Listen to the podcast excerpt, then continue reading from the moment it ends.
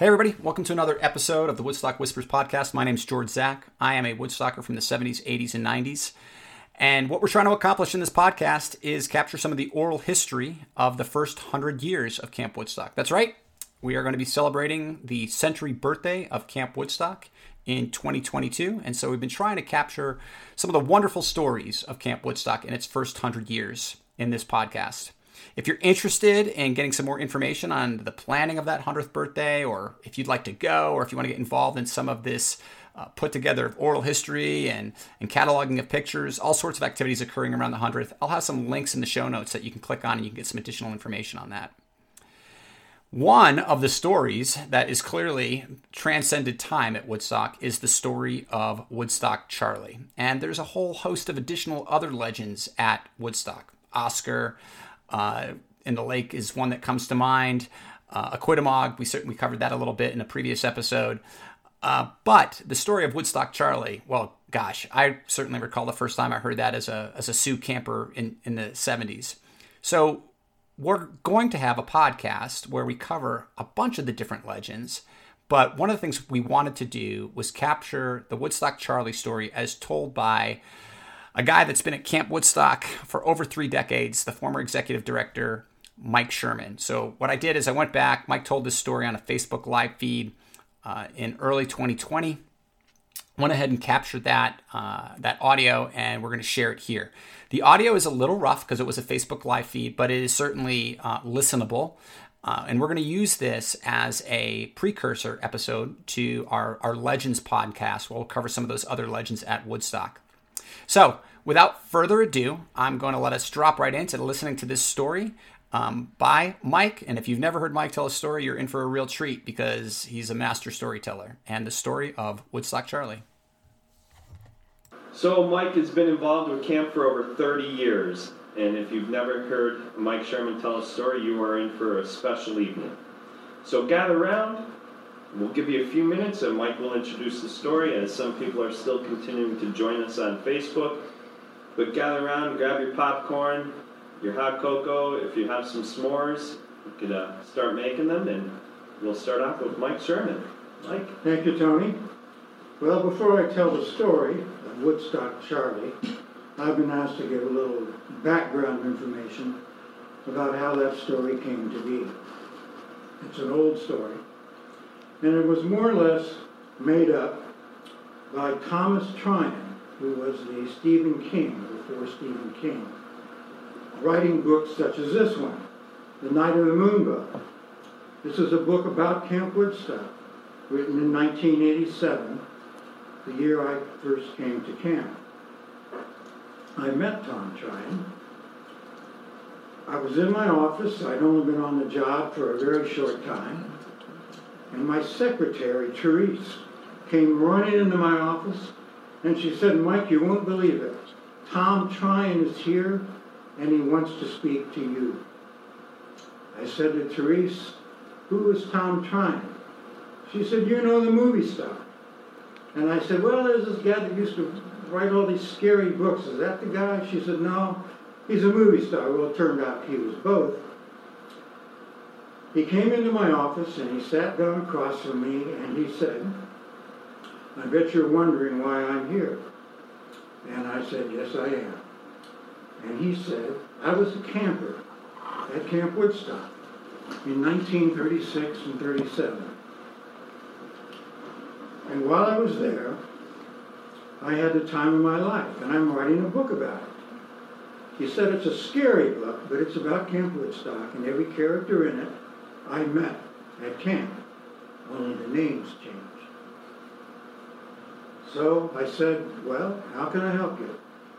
He said, do you have any old pictures of camp, of people, what the camp looked like? And I looked at him kind of funny, and he said, I have writer's block. I can't finish the book. And if I see a picture of someone or a place it might get my imagination going. The publisher is all over me. I've got to get this book done this weekend. So I said, well, I just found a big box, and in that box were a bunch of old pictures of camp. Let's go through them. So one by one, for the next hour, I would pull out a picture that I just found myself from the 1930s and lay it in front of him. And he would look at it, and he would tell me stories about these various people. And I could tell he was like in some kind of a reverie as he was looking at these pictures. He came to one picture of a man named Phil Smith. I knew his son, who was on the board at the time. And he pointed to that picture. Phil was a young man at the time. He was the waterfront director. On the picture, he was on the dock, shaving with one of those old-fashioned straight razors. Tom looked at that picture, and he tapped it. And he says to me, and there's Phil Smith. And his eyes start to water. And he says, My God, how we love that man. The next morning, I called Phil Smith to tell him that story. Well, we got done with all the pictures in the box. He looked at the last one, he thanked me, and he tapped the box, and he said, Mike, I just want you to know, these were the best years of my life when I was a camper at Camp Woodstock 1936 and 1937. Well, he finished the book. And about six months after that, he died of stomach cancer. But before he died, and before the book was actually published, he mailed me a copy. And when I opened it up, it's written me a little note on the frontispiece page of the book. And it said, To Mike, at long last, dot, dot, dot, Tom. The camp had meant something very strong to that man. And I kind of look at that as my beginning at Camp Woodstock. Well, he told me the story of Woodstock Charlie, some of which is in the book, different name and different people. And much of what I'm telling you is what he told me. He was a very imaginative person, as you saw soon here.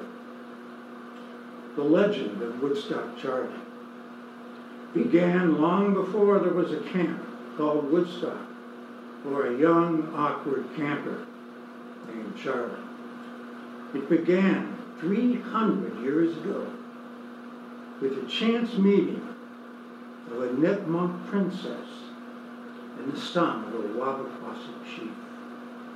These two tribes were at war. In the middle of the lake was the dividing line between the two tribes. One foggy full moon night, years and years ago, two Indian canoes glided silently across the lake, unaware of the other's presence.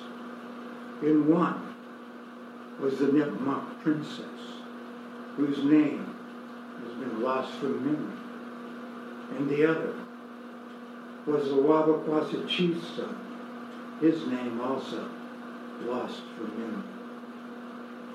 When they got close enough to see each other, the princess threw down her paddle and looked in fear into the eyes of the Wabauquosac warrior. He looked back at her just as astonished. And then finally he spoke. And he said, Do not be afraid. For if I could speak your language, I would tell you how beautiful you are. And he turned his canoe and headed back to his shore when the princess spoke. I do speak your language. And the ancient ones tell us that once our tribes were one and they parted their ways. The next night, and the night after that, and night after night after night, they would meet. And though they never touched, they fell in love, planned to marry, knowing that would bury the hatchet and peace would come once again. as the two tribes became one. But it was not to be. As they went back to their shores and their villages, their fathers, the chiefs, roared with anger, rose up and told them, Never again, never shall you meet this person upon the penalty of death. And they took their canoes. Devastated, the two lovers slipped into the water that night and swam to the middle of the lake, where they planned to swim across the lake and elope to a far, far away country and leave the warrior behind. But the princess did not have the strength the swim. She began to sink. The warrior frantically swam toward her, but he was too late. She sank into the water. He dove into the water and he brought up her lifeless body. Holding it on his shoulder, he screamed out to both shores, See what you have done? This great loss to me and to you. And he shook his fist at him, grasped the princess, and sank with her to the bottom of the lake. The tribes, hearing the yelling, had come to each shore and saw an astonishing sight. From the Nipmuc side, a moonbow arced across the lake to a large boulder on the other side. And from the far side of the lake, the ghost of the warrior began to walk on the arc of the moonbow. And the princess from the great oak at Woodstock's current waterfront began to walk to the princess. Their arms were outreached, but as they reached the top of the arc, just ready to touch each other, they dissipated into the night, along with the moonbow and the thunder and the lightning that had occurred. A large bolt of lightning crashed into the water, causing waves on either shore. And the villagers of both tribes wondered, what does this mean? And then in the stillness, the voice of Manito, the great spirit, spoke, reverberating through the night. See what you have done. See what you have done to those you love, and now they are lost. You who were one will now be nothing together. For I curse both your tribes. No children will ever be born to you again, and you will disappear like snow melting into the earth, never to appear again. And this curse will be upon you and upon this land until some great act of love compensates for your hatred, for you are not capable of such an act. The years passed. The tribe vanished. The Nipmucs, the Wauwakwasis, were no more. And although no one was there to see it, on many a full moon night, a moonbow would arc from the great oak on the Nipmuc shore to the boulder on the Wabbaquasset shore. And an Indian princess and an Indian warrior would walk to meet each other over the moonbow. But just before they would touch, they would dissipate. There would be thunder. There would be lightning. Then there would be stillness as the anger of Manito remained to curse the land. Time went on. And then, 1922, Camp Woodstock came to that land. And in 1936 came a camper named Charlie. He was tall. He was awkward. He was strange. He made few friends, except for two counselors, Frank and Roger, who took Charlie under their wings. But there were bullies then, as there are today, and they made life difficult for Charlie. They would hide his dinner forks, steal his possessions, put them in other cabins. They would call him cruel names, play all kinds of tricks on him. But Charlie would write brave letters home telling his parents how much he loved them, how much he missed them, and that he had made two great friends, and Roger and Frank, who were counselors. Charlie would spend his time in the craft bar and became the best lanyard maker in all of camp. He would go to the waterfront where Roger, the canoeing instructor, would teach him. He became the best canoeist and everyone but the boys began to slowly respect this tall, awkward, gangling boy. But then, then came the annual softball game at Camp Jewell. Charlie was not an athlete. A batter came up for Camp Jewell they needed one run. They had a runner on third and there were two outs. The batter hit a lazy fly to right field. Charlie saw it coming and froze in fear.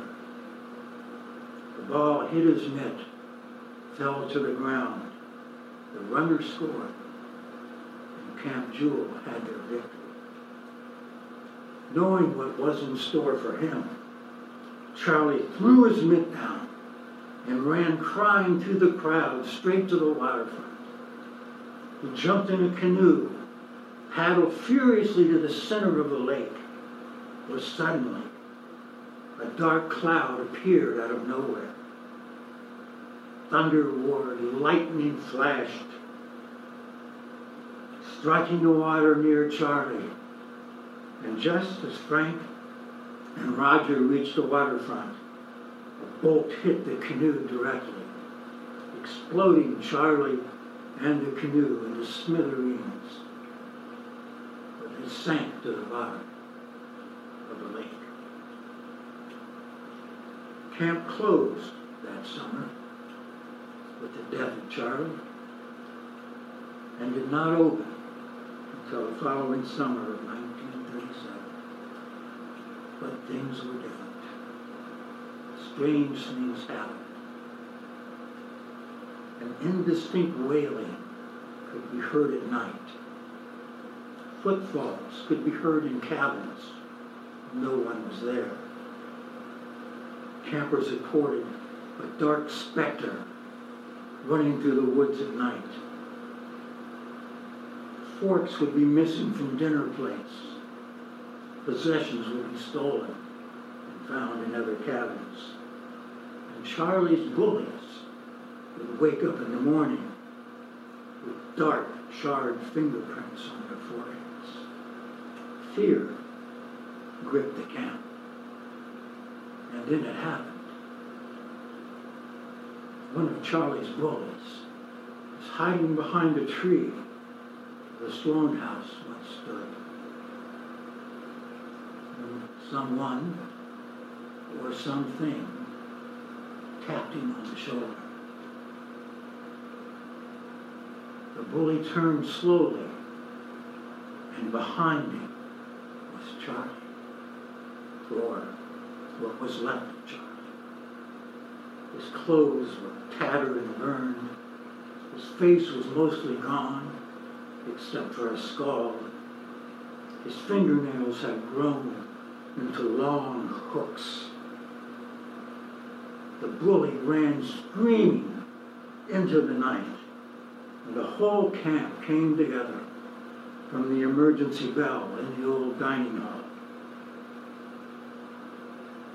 And as the counselors tried to calm everyone, an indistinct wailing was heard, a sobbing sound coming from the old ice house that stood near where the BB gun range is today.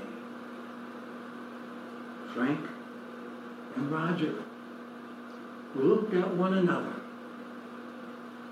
got up, and began to walk to the sound. They had heard that sobbing sound before. They approached the ice house. Roger took a lantern. He opened the door. He stepped inside. As he moved the lantern light around the inside of the ice house, he saw nothing. And then something warm and wet splashed against his shoulder. He lifted the lantern up, and in the rafters above him was Charlie, or what was left of Charlie, sobbing. He lowered the lantern in fear, left the ice house, began to ran back to run back to the dining hall, but Frank grabbed him. Roger screamed, It's Charlie! But they both stood their ground. And while the whole camp watched from the old dining hall, Charlie, too tall to come through the door, bent down inside the ice house, stood up, reached out his arms, and began to walk toward the two counselors. They reached out their two hands and walked to Charlie, and they embraced. They could feel Charlie's body change. And just before he dissipated forever, they saw him smile. And although no one saw it, that night, in the full moon, a moonbow arced from the great oak tree to Woodstock waterfront, all the way to the boulder, the far side of the lake. An Indian brave, a Wabbaquasset, son of a chief from 300 years ago. His ghost walked the ark from the boulder from the great oak, a beautiful Indian princess walked toward them with their arms outstretched. Just before they met, they paused, took one more step, and embraced. And they and the moonbow dissipated forever into the night. For that one great act of kindness had ended the curse. Charlie, the ghost, and the moonbow are no more. They are gone. But great acts of kindness live on. And that is the story of Woodstock Charlie. And I hope to see all of you in a material way at the 100. Thank you for listening.